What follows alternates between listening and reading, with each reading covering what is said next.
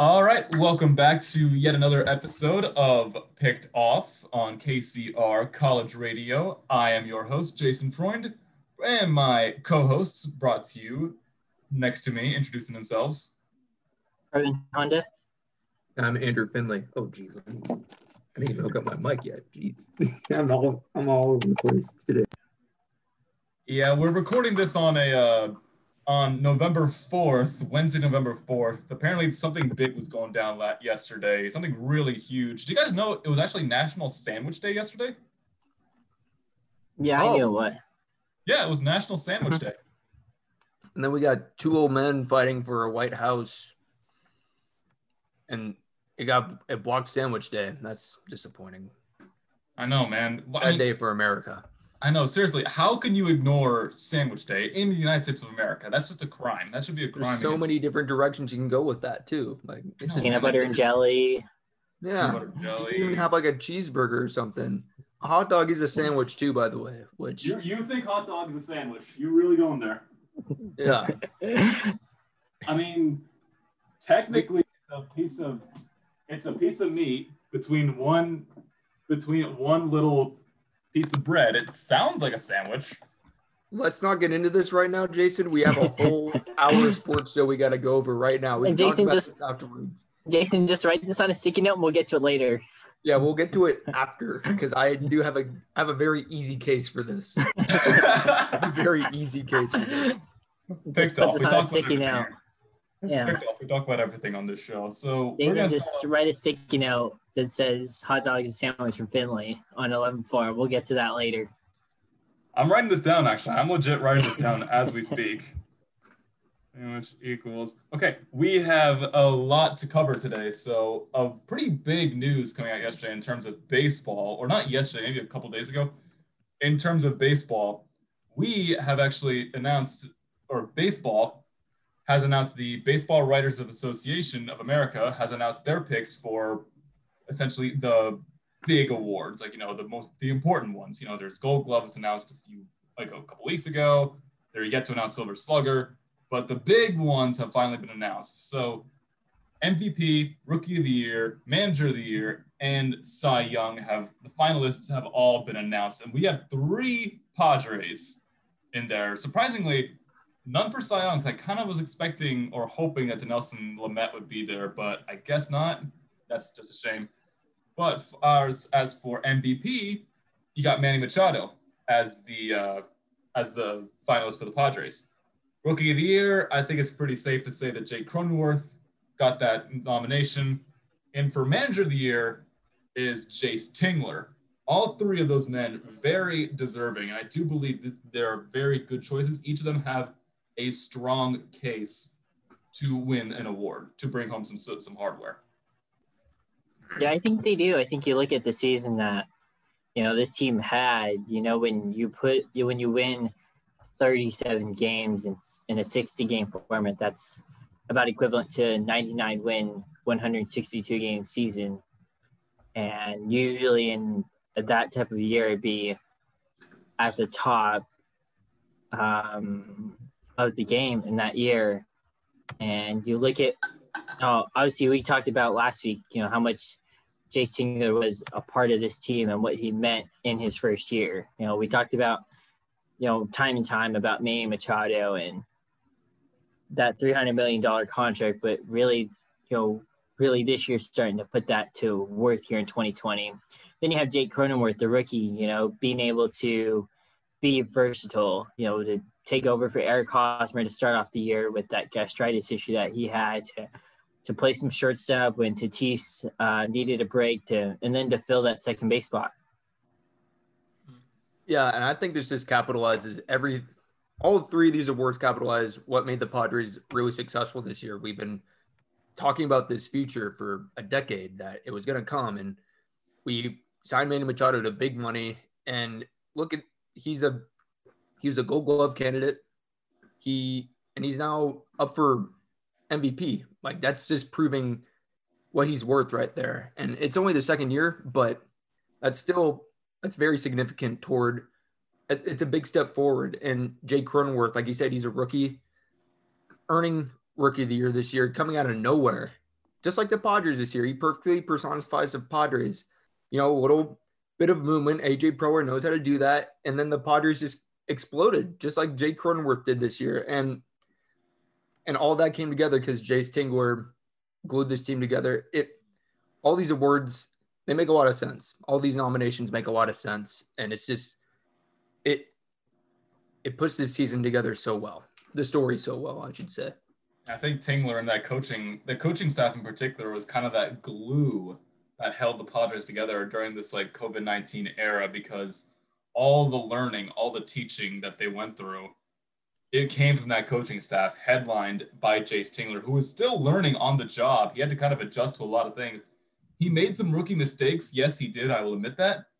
But there were also times where you could see there was real potential there as a manager. And he in he's in like his late thirties, isn't he? Yeah, he's Or still pretty young. Early forties. He's young. Mm-hmm. For a manager, he's definitely young. I don't know if you guys were watching um, MLB Network announce the awards, but did you hear the part when they said Fernando Tatis should have been with the MVPs? They said that. yeah. I was not watching that part. I actually wasn't able to catch on catch the uh ah what was it the the awards show. I think I had to do something that day, but Hmm. I did not know that. No, but yeah, I I really do think that Tatis kind of deserves a spot, but because there's only 3 Mhm. members there, it's kind of hard to slot him in. Plus, Machado did steal some votes from him. Yeah, I think at an age at age 21, Tatis not getting in this year has nothing to worry about. He's shown what he can do, and he did slump for a, sig- a pretty significant amount of time, a couple weeks there toward the end of the year that took away some votes. Um, so I think I think this year he didn't deserve MVP, just in my opinion. Padres MVP, oh my gosh, yeah, he's he's a spark plug. But as you know, this MVP award is almost strictly um, statistics based, and Tatis had a, a really great year. I think he can be even better though. So this wasn't his MVP year, but his MVP year is still coming, like for sure. He's he's definitely going to win an MVP at some point in his future. I I don't want to jinx anything, but I think knock on wood that I think he's going to win an MVP sooner or later.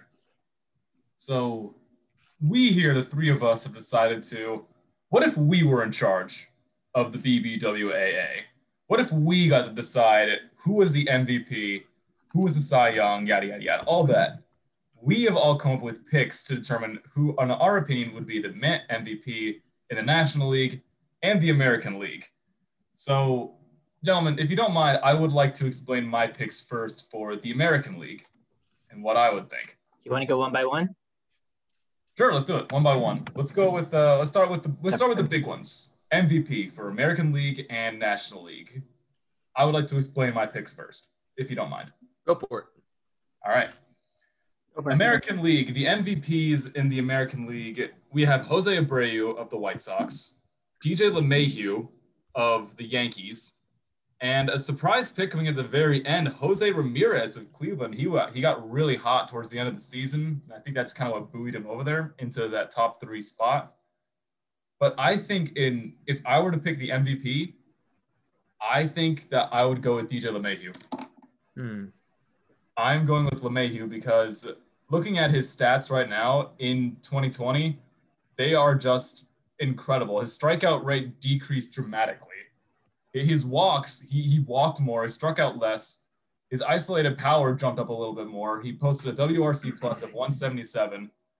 And plus, his batting average was legitimately 364. And also, he's posting an OPS of over what, 900? That is easy. Over a thousand. Yeah, his OPS is over a thousand. That is an amazing OPS to have. Statistically, I think he may have been one of the better, one of the best contact hitters in the game this year. And that's kind of what helped the Yankees get to get as far as they did in the playoffs, is because of DJ LeMahieu. And now he's going to be getting paid in free agency. Adding that MVP hardware is only going to make that money go way up. And now for the National League, we also got alongside Machado, we've got Mookie Betts, Los Angeles Dodgers. Again, thank you very much, Boston, for being cheap and wanting to save money. So thank you, Boston for that. And Freddie Freeman of the Atlanta Braves, a really good story there. Fun fact, actually, Freddie Freeman amongst my brother, but like me and my brother, we have an inside joke where every time we play fantasy baseball, he always picks Freddie Freeman to, on his like on his fantasy baseball team. Like no, never lie. Like first round, it will be Freddie Freeman. You will always go. That's that's a good base. Like I don't blame him. That's a very solid pick. But in terms of voting for MVP, I will agree with my brother here. I'm going to say my pick for MVP is Freddie Freeman of the Braves. What that man had to go through just to actually play baseball because he got hit with COVID. He that COVID came down on him and it, it, it beat him up. Like, and he's a he's in the prime of his life right now. He's still in his mid 20s. For Freddie Freeman to come back, have the season that he had, all while leading the Braves to the playoffs, and yeah, they choked against the Dodgers, but still they got there. And it was because of Freddie Freeman. He has spent so much time in Atlanta there. I think at this point he deserves that MVP. So my picks for MVP: DJ LeMahieu for the American League and Freddie Freeman in the National League. Interesting picks. Uh, should I go next? Uh, Brevin, you good? You good with uh, Finley going next? Yeah, go for it, Andrew. All right. Um, for we're talking MVP here. Um, you chose DJ LeMahieu. I'm going to go a different way. I'm going to go with Jose Abreu. He's been. This is a guy who's been in this league for, I want to say, seven seasons now, and he's had a couple All Star games, but he hasn't gotten the recognition that he's deserved. And he was second in the American League in home runs. He was first in RBIs. He was third, third, technically second, but third because two guys were tied for first. Third place in runs scored. He had the highest slugging percentage out of anyone in the American League, and he he led this White Sox team to, to a postseason for the first time since 2005, I believe. It, 2007, one of those two. He he led them there. DJ LeMahieu had a good year. He didn't have the pop. He doesn't have have the flashiness. Um, and he's on a good New York team, so he can be very easily overshadowed. Jose Ramirez had a really strong finish and a really strong season, but I don't think he beats out LeMahieu. Never mind Jose Abreu. So uh, Jose Abreu is my pick for the American League MVP, and for the, the National League. Now, there's a lot of discrepancy here because a lot of people said that um, Tatis could have been in it. I really think uh, Marcell Ozuna should have been a nominee. Same with Juan Soto.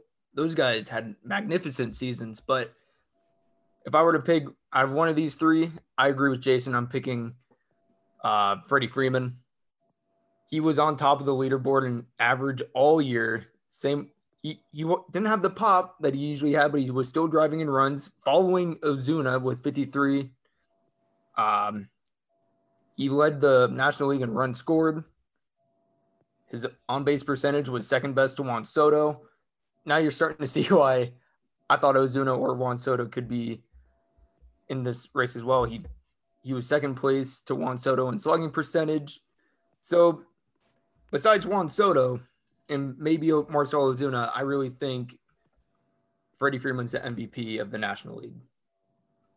Two votes for Freddie Freeman already. Will he get the sweep in this one? And Jose Abreu, I do I do agree with you. Jose Abreu has not had a lot of recognition that he should have because he's a solid ball player.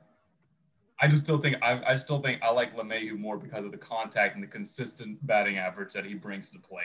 He's Yeah, just that's the fair. best play. But they're both like they're both both of them are amazing players. So Both had really good seasons too. You can make a good argument for either one. mhm. let's see if All right, Brevin's Brevin. got any different opinions. No, I don't. There, I've got Jose Abreu in the American League, and I do have Freddie Freeman in the National League. It's primarily the same reasons. I mean, you look at 60 RBIs. Did we think a player was gonna, out of all the things that we thought of in 2020, where we thought about, you know, 15 home runs or whatever that number was, 20, 20 home runs, did we think someone was gonna have 60 RBIs in 2020 or you know, all these different numbers and projections? You know, well, someone actually got 60 RBIs, and that was Jose Abreu, and that led the American League. You have he had 76 hits in 2020 and was one of the few that played the entire 60 games for a White Sox team that, you know, like Finley said, um, you know, led this team to a playoff uh, playoffs for the first time, you know, in a good number of years. And then you look at Freddie Freeman. How has he not won an MVP in the last God since he's been in the league?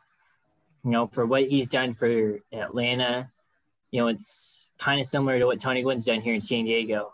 I think, you know, obviously it's two different generations, but you look at Freddie Freeman, the way he's just able to hit the ball just in terms of contact rather than just an actual power first baseman. And I think the first basemen here in 2020 were actually good and I think a little bit better here in 2020. I mean, you look at Luke Voit, um, who led the American League with 22 home runs.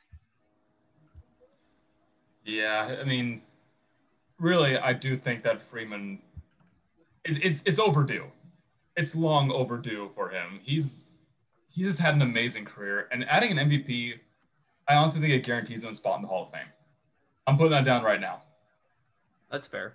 Mhm.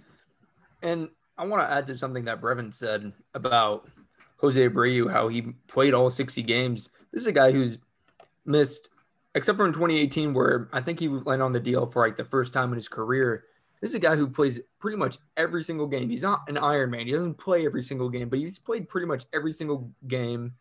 He's been consistent his entire career. And for him to have this type of season, I think now's the time. He deserves to be recognized. That MVP should be all Jose Abreu's. I think the same can be said for Freddie Freeman. I haven't haven't looked, but I he's been pretty consistent his entire career. And like you guys said, it's pretty shocking that he hasn't even won an MVP yet. So these are two guys who haven't gotten a ton of attention in the past. Who this is finally their shot, and it, it this is good for Major League Baseball, in my opinion. All right, so after MVPs, I say it's time to move on to Rookie of the Year. Now, the American League, I honestly think the the Amer- in terms of Rookie of the Year, the American League was a little weaker in terms of Rookie of the Year because you have Cristian Javier of the Houston Astros, pitcher, Kyle Lewis from the Seattle Mariners, and Luis Robert or Robert Robert Robert. I'm not sure how he actually pronounces it, but I think it's Robert of the Chicago White Sox. Looking at their numbers, I wasn't really impressed by a lot of them in terms of like stats and stuff. But if I am going to go with an with a rookie of the year from the American League, I am honestly going to give it to Kyle Lewis from Seattle. That is on that is going to be my pick there because Kyle Lewis made his debut last year, but it was only like a cup of coffee, 18 games. He didn't really play a lot. But he had six home runs in those in that in last year during 2019. In 2020, he bumped it up to 11. And his walks, he had a 14% walk rate as opposed to a 29.3% strikeout rate.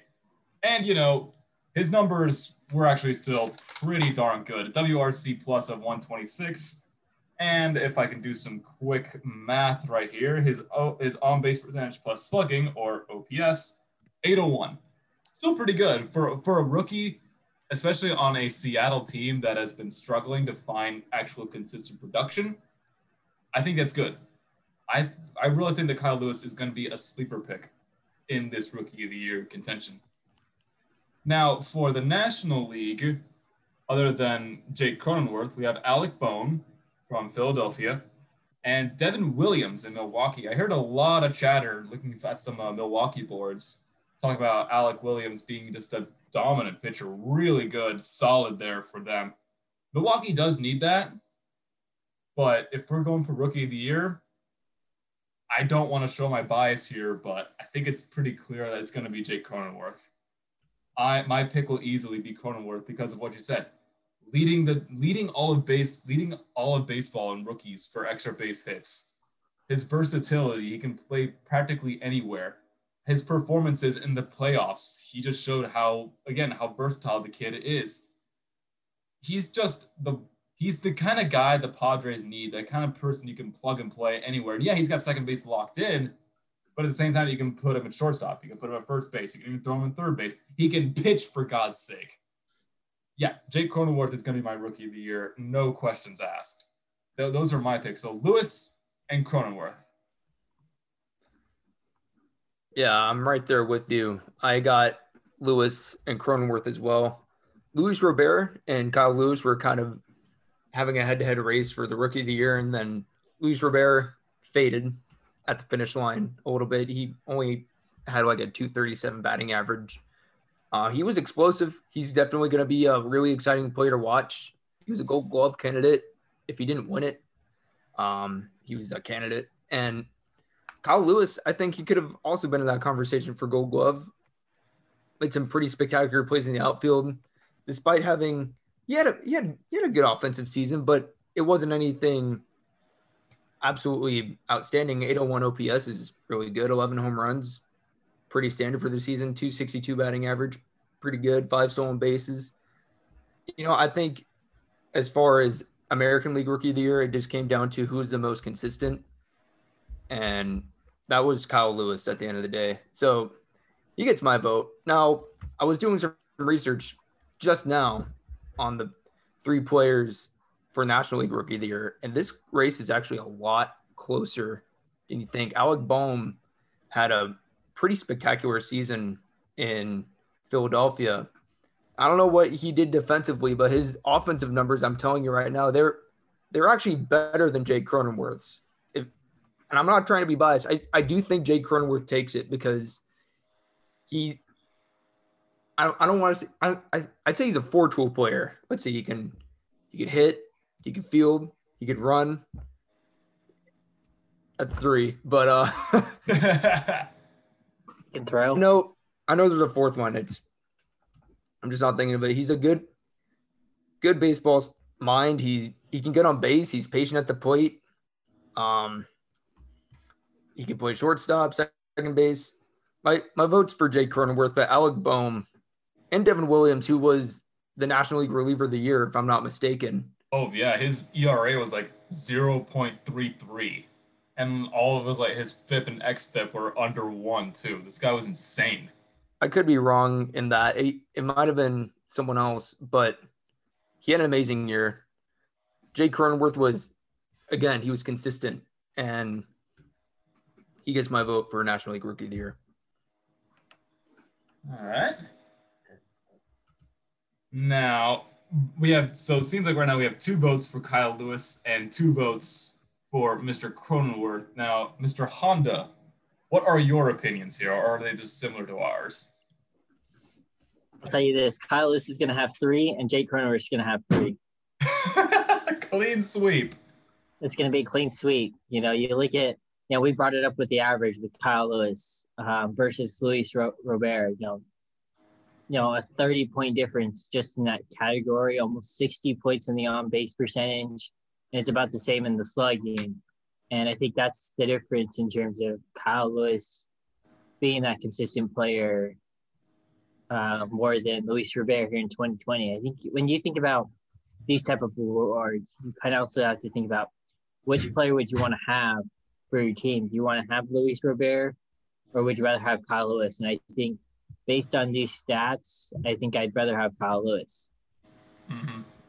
On the National League side, you look at you know the type of season Jake Cronenworth had. We brought up the versatility that he brought to this team, brought to the Padres. You know to to at first be a bench piece, but then to find his way into the starting role at second base. You know, Jake Cronenworth found a way to get that starting role. He played in played in 54 games. We bring up the 15 doubles that he had in 2020. You know, and the 285 bat, uh, batting average, you know, as well. And most of that during most of the season was above 300 Mm-hmm. and that's the consistency that Jake Cronenworth had to this team where it wasn't like a Kyle Lewis where you didn't have another star on that team where here on the Padres you have Machado and Hosmer and Tatis, you know, and so Jake Cronenworth was able to just play his game. Yeah, I agree. I mean, I- like all three of those guys. I think Alec Bohms actually has a good chance of coming through and taking this away from Cronenworth. But I, but I don't even know what's going to happen in the American League because that's really tight right there in terms of how all three of those to be competing with each other. It's going to be a good race nonetheless. So after rookies, why go from rookies? But they need a good manager to guide them throughout there. So we now lead to manager of the year. We have some good ones here, actually. There's some pretty good selections here. American League, Kevin Cash, Tampa Bay Rays, Charlie Montoyo, Toronto Blue Jays, and weird enough, Rick Renteria, former Padre from uh, for the Chicago White Sox, which is weird Yeah, because he's our bench coach. yeah, legendary bench coach. But uh, he got fired by the White Sox because they saw AJ Hinch was available, and they didn't sign him because they went for Tony La Russa instead. But still, I, I'm not even going to talk about how weird that is. They fired Renteria. Now he's up for manager of the year. That's uh, they might be punching some air right now, but well, they're lost. But for me, American League, I think it's a race between Cash and Montoyo, basically. Montoyo this is it's a two man race between them. And yeah, Cash got to the got to the he got them to the World Series, and Montoyo only got them to just as far in the playoffs.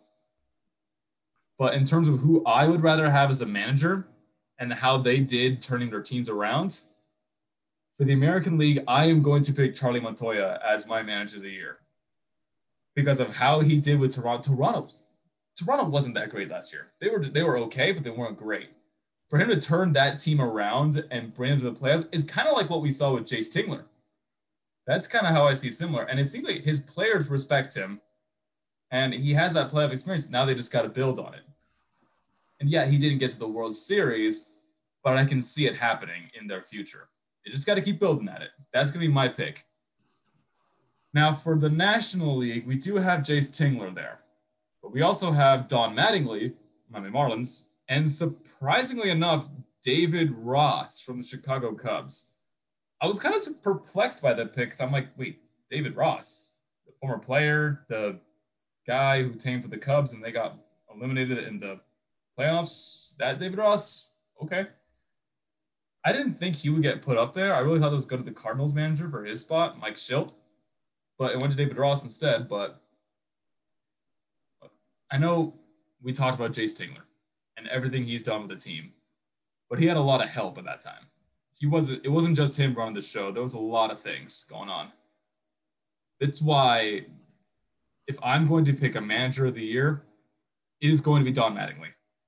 Don Mattingly will be my manager of the year because he was basically running a AAA team for half the season because the Marlins got struck with COVID. They were one of the first teams to get hit with the COVID outbreak. And now the fact that he basically took that team and led them to the playoffs, despite them having like what less than five percent chance getting into the playoffs.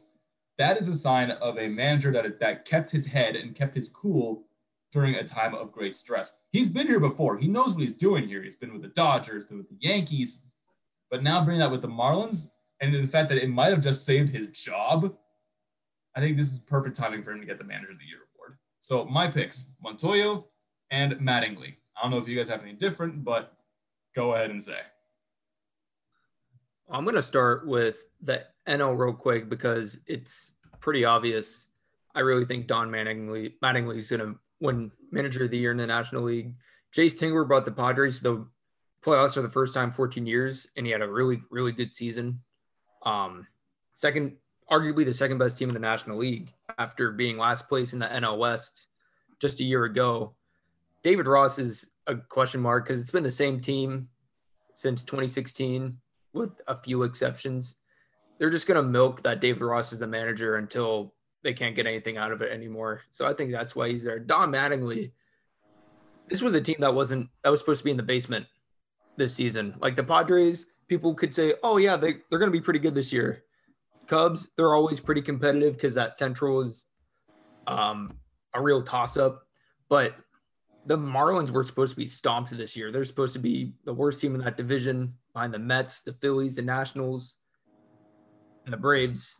But Don Mattingly brought this team from nothing to something that was pretty good. They don't have any big names either, not to mention all the COVID crap they went through. Mm-hmm. And they were able to make it to the playoffs for the first time since 2003 and win a series. It, he did an amazing job this year. And he truly does deserve the 20 no one deserves a 2020 award more than Don Mattingly as yeah. the Miami Marlins manager. That that one was pretty obvious to me. For the American League, you brought up a good argument for Montoyo. I don't think Renteria gets it because he had a really slow, sloppy end of the season that cost the White Sox a really big playoff spot.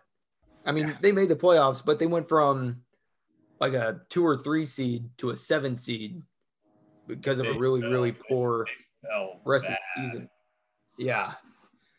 But my money's my money is with Kevin Cash this season. Charlie Montoyo, to his credit, brought a team that wasn't very good last year and made them overperform. They're a young team. There's this is what the level that they're supposed to be playing at in a couple years, and he did that. But Kevin Cash has that that team, the Rays team, has such a low payroll, and to be as dominant as they were, that pitching staff was untouchable. And to be able to get wins with that lineup that doesn't have any pop at all and make a World Series it's hard to argue Kevin Cash being manager of the manager of the year, in my opinion. Just everything that he, he's he was giving he was giving popsicle sticks and glue to work with in his uh, uh, lineup, and he just made it work. He made a World Series with it. So Kevin Cash is my pick for the American League, and Don Mattingly clearly landslide manager of the year for the National League. Now, my question to you is: for Ke- you have Kevin Cash as your manager of the year. Do you think that decision in Game Six to pull Blake Snell will that affect him in No. the voting? No, I think this is strictly regular season. Okay. So, yeah. All right. All right. All right. Now, Brevin, what do you got for us? God, after hearing your points, I really don't know who to pick. But I I think you know when you look at between Kevin Cash and Charlie Montoyo, you know you think about this Toronto team that beginning of the year, a few days before, didn't even know where they were going to play to start off the year, whether they were going to play in Toronto, whether they were going to play in Baltimore, Pittsburgh, and then they end up in Buffalo out of all places. And then you think about Kevin Cash and the circumstances that he that he has with his franchise. You know, you think about the the low the low salaries that they have within their franchise to get to the World Series for for that organization for the first time since 2008. You think about you know what Toronto has with Vlad Jr., Cavan Biggio, and what like Finley said, and being a couple of years away. And this is tough pick, but I'm gonna have to go with Kevin Cash. I think when you're a team that doesn't, when you're a small market team, and there's a good amount of small market teams out there, but when you're a small market team and you can get to the World Series, let alone make the playoffs, you're doing something a lot other managers can't do. And I'm gonna have to go with Kevin Cash on this one. On the on the National League side, I'm gonna have to go with Don Mattingly, and I think it's because of what he had to go through this year in terms of the COVID 19 stuff to only have five guys, the entire roster, not have COVID, and but still get them to a playoff spot, and then for them to beat David Ross and the Cubs in the wild card series. Okay. Man, I'm really the only one rooting for Charlie Montoyo here. I'm the only one who pulled who's pulled for him. All right, I see Not a terrible pick. I, oh, I completely forgot Brevin's point that they didn't even know they were going to play in Buffalo until like a week before the season started. That was a that's a really valid point, you know, because there's no home field advantage anymore, and they don't even know where their home home is going to be. The Buffalo Yeah. Blue Jays. All right, so we have One last one last one, and now it is it is time for Cy Young Award, which I'm still disappointed Nelson Lamet isn't there, but there are some good can there are some some still pretty good com, good um picks here. If I can pull up the script real quick and look for it. Ah, here we are. So American League, we have Shane Bieber, of the Cleveland Indians. We have Kenta Maeda, former Dodger, now now playing for Minnesota, and Hyunjin Ryu, another former Dodger out there. Now he's playing in Toronto. Again, another reason Toronto made the playoffs. Now for Cy Young in the oh my god, the National League. I lost my train of thought there for a second. We've got Trevor Bauer, Cincinnati. I mean, if you don't know who Trevor Bauer is, then I don't think you've been paying attention to Twitter or to baseball at all, because Trevor Bauer's been basically all over the place. You got Yu Darvish, Chicago Cubs, had a really good bounce back season for him. I mean, he's earned that contract this year and he was going off the wall. And you have Jacob DeGrom, familiar name, familiar face. He's won it before. Still a great pitcher for the Mets. They just got a new owner too. Congratulations to the Mets. Now they're not owned by the Wilpons. So it's honestly a really tight race for this one because both all three in the American League and the National League are deserving of this. But I've been looking through it all, trying to determine who wins what and trying to go with who wins what, you know, what I'm trying to say here. I'm honestly for the American League, I'm my pick is going to be for Shane Bieber. That is my pick for the American League. And the reason I'm having that is because yeah, he got blown up in the playoffs. He got he got spanked in the playoffs. Yankees just completely demolished him. But still, the man had an ERA of 1.63 with an FIP of 2.07 and an XF XFIP XFIP of 2.04. Those are astonishingly low numbers for a starting pitcher. He kept he kept the ground ball rate down 48%. His his strikeouts even jumped up. Yeah, the walks went up a little bit, but it came with the amount of strikeouts because in 2019 he had a 10.88 K per nine, but in 2020 that jumped up to 14.20. Those are big. That's going to be my guy. It's going to be Shane Bieber. I'm going to ignore the po- the postseason and I go strict just to the regular season for this. Now, for the National League, I was kind of bouncing back in between who could should get what because both all three of these guys had really good seasons. And I don't know if this is the right pick at the end of the day, but it's the one that I'm sold on right now. Because what I'm going to go with is Yu, Darvish. That is going to be my pick. It was either Darvish or Bauer. Both of them, like, even like as I'm talking right now, it was head to head. Like I didn't know who to pick. They were both did so good this year. The reason I'm picking Darvish is because he had that bounce back year. Because Darvish struggled in his last few seasons with the Cubs to the point where they're even thinking, should we trade this guy? Should cut him? But Darvish had went insane too.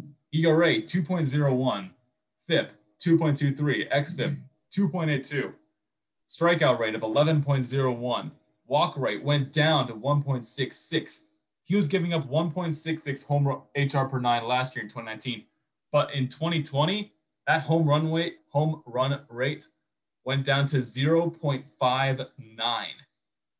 Yeah, that is great because he's finally limiting the amount, the hard rate, hard contact. He's not giving up any home runs, and he's increasing the amount of strikeouts. And with that arsenal of his, that's huge the Cubs needed a guy like this, especially now with Jon Lester in free agency. They're going to need him to keep this up. And I really think that Yu Darvish can keep it up. So my picks Shane Bieber and Yu Darvish. I'm going to agree with you with Shane Bieber. And before I start, I just want to say, similar to MVP being the best, MVP is supposed to be go to the best player that season.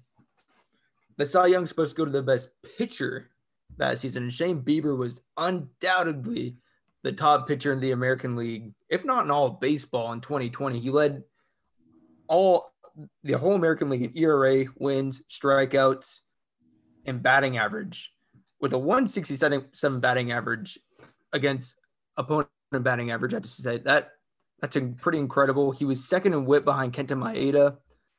But for all this, for the, those reasons and all the reasons you said already, Shane Bieber is clearly, in my opinion, the best pitcher in the American League Cy Young winner 2020. Now, for the National League, I'm going back to what I said just a second ago. We're talking about the best pitcher in that league.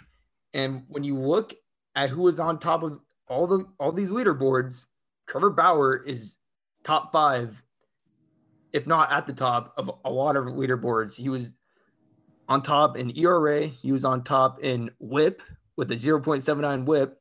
He was on top with opponent batting average to 1.59. Batters couldn't hit this guy. He only had five wins. That's not very good. He got 100 strikeouts this season.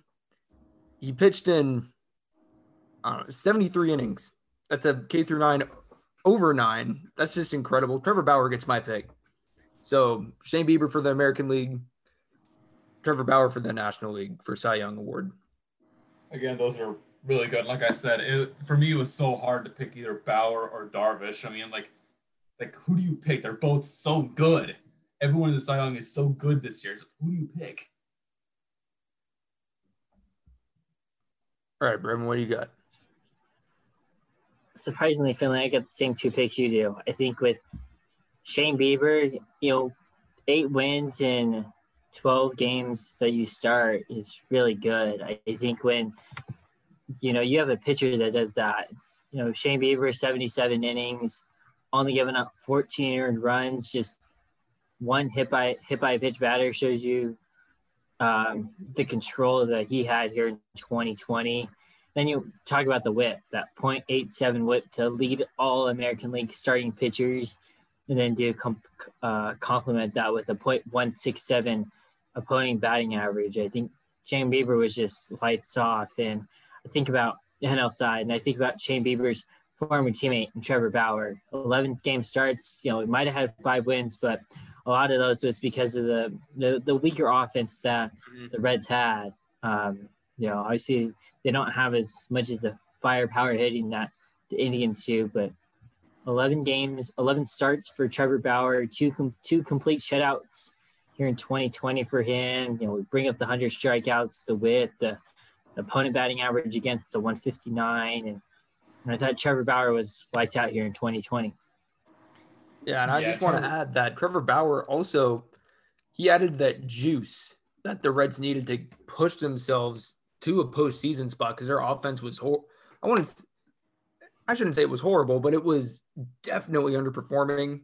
Their pitching staff wasn't was doing pretty good, but they could have been doing better. And Trevor Bauer added that spark, and he's that spark in baseball right now that is standing up to Manfred. That's not a reason he'll win Cy Young, but he's just he's just a really easy guy to like. And in my opinion, that's just it's an easy Cy Young award for me. Trevor Bauer. Yeah, he's also going to get paid in free agency. He uh, is. Someone's going to pay that man. He's already. see- He already came out and said. He already came out and said, "Whoever offers me the most money, that's where I'm going to go.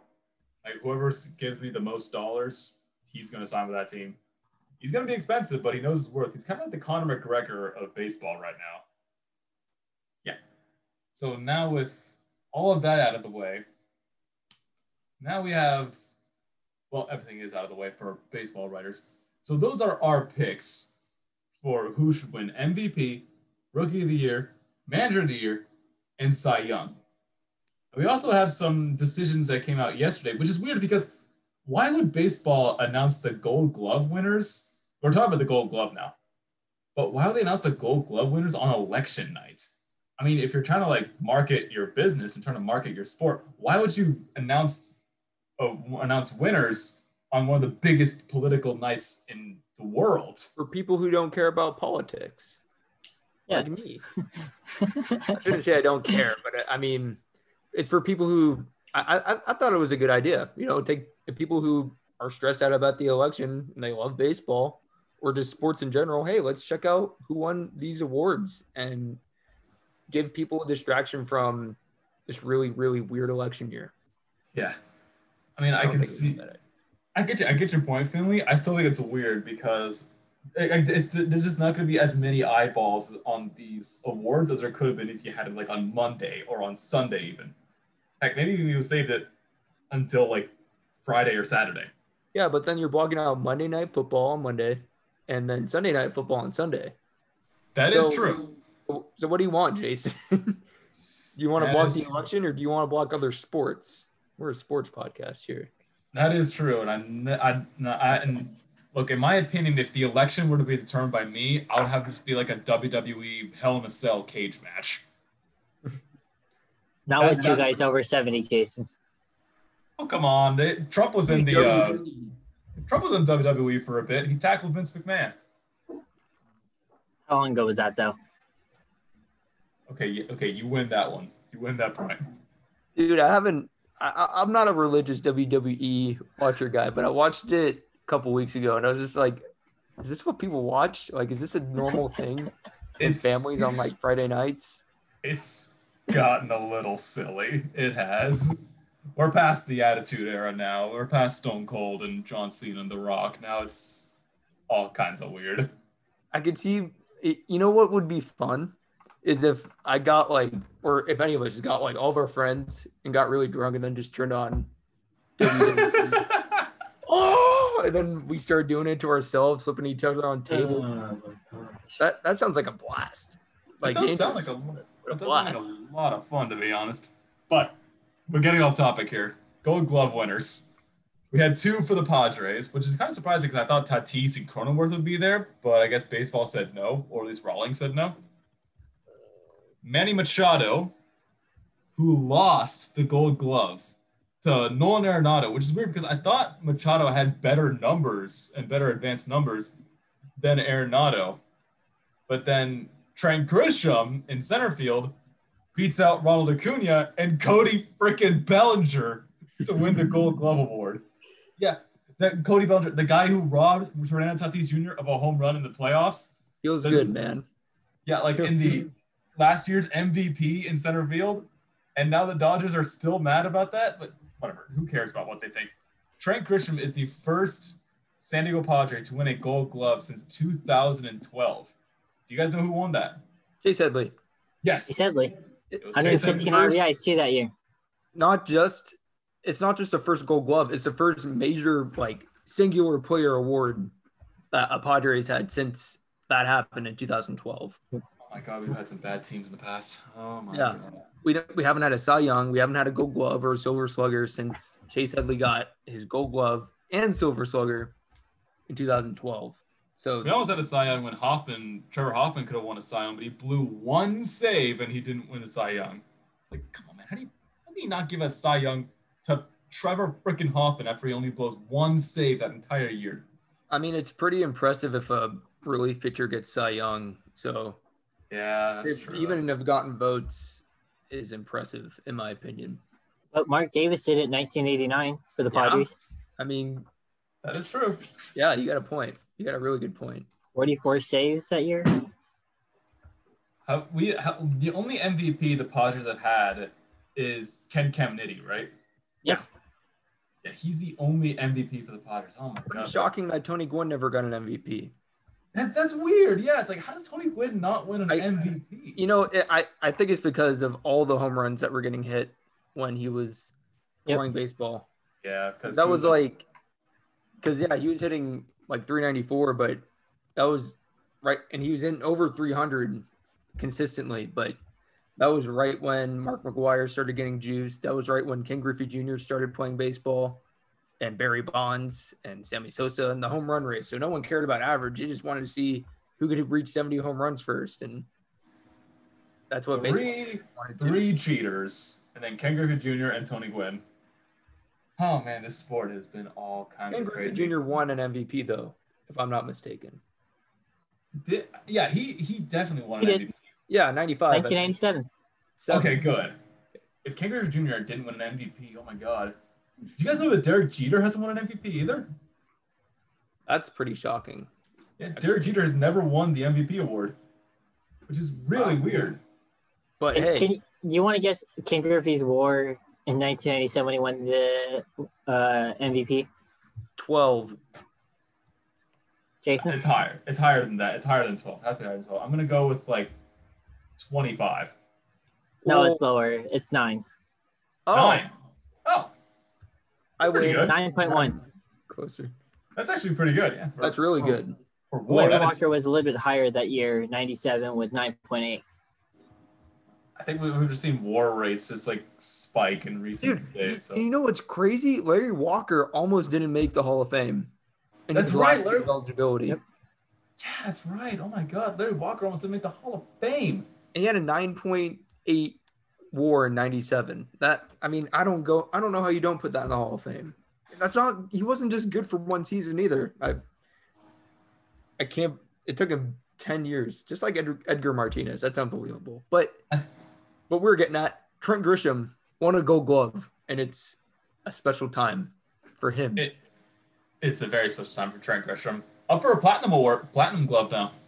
Yeah, I Yeah, he's think up- that's that's what all Gold Glovers get nominated for. But So yeah, but either way, like that's that's huge. And and this is a this is the guy who in 2019 gave up that ground ball that made that let that ground ball get by him in the wild card that went three run score and lost the lead to the eventual world champion Washington Nationals. yeah, he Bucknered it. He Billy Bucknered it. No, that was a bad hop. It was a He- weird hop because the ball kind of squibbed away from when it landed. Yeah. Uh-huh. yeah, but, but he but a normal average fan would just say it got away from him. but also he attacked it. He, he, he didn't.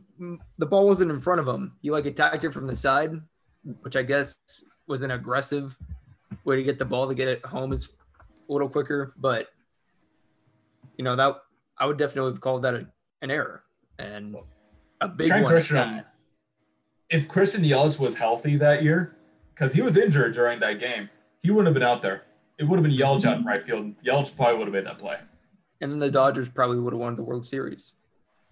Oh my God, you're probably right. So I guess it's a good thing that Grisham messed that up. because I bet if they had Yelich, the Brewers would have won, and I don't think the Brewers would have beat the Dodgers. No, I don't think so. It's weird. Man, when you consider that like that butterfly effect, that's so weird how things kind of happen like that. It's pretty crazy. And then who knows if the Padres really get Trent Grisham? Exactly, that too. That's a really good point. I mean, somehow, I mean, to trade Luis Urias and Eric Lauer for the haul you get for, I don't know, what was it, Zach Davies and Trent Grisham, pretty good haul. That's a great haul, especially considering Lauer was in the league for most of the year, and Urias had a he had a pretty good season, but it wasn't anything special. And we got Jake Cronenworth, so just a lot of things working in favor of the Padres. And for Trent Grisham to get this Gold Glove, it's a real it it's a really understated feel good story because of all the crap that happened last year when he missed that baseball in the playoffs and to win a gold glove the next year you know a lot of people get real defeated with an error with a crucial error like that but grisham just said screw it.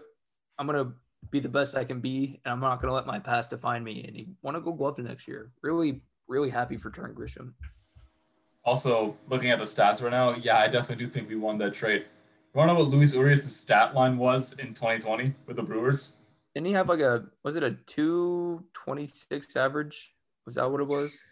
239 Okay. average, a 308 on base percentage, a 294 slugging. He had no home runs last year or in Whoa. 2020. Hmm. No home runs, not as many walks. He only had four doubles and a triple, so not a lot of extra base hits either. Yeah, not a great year for Lucers, which is sad because I want him to succeed. He did so well at El Paso, but when it happens, it happens. I'm not. There are people who are critical of the trade at the time, but I think they're not critical anymore. Oh no, we won an award because of this, and Zach Davies turned out to be probably was our most consistent pitcher all year. So you can't really. That's a really hard trade to argue now. Yeah, If he, you're a he Padre fan.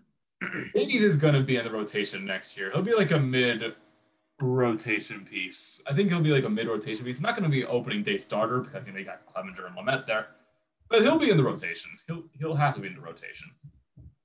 You would think they could trade him. Eh, if they're going to trade anyone, if the Padres are going to trade anyone, I honestly believe it's going to be Joey Lucchesi. If they're going to trade.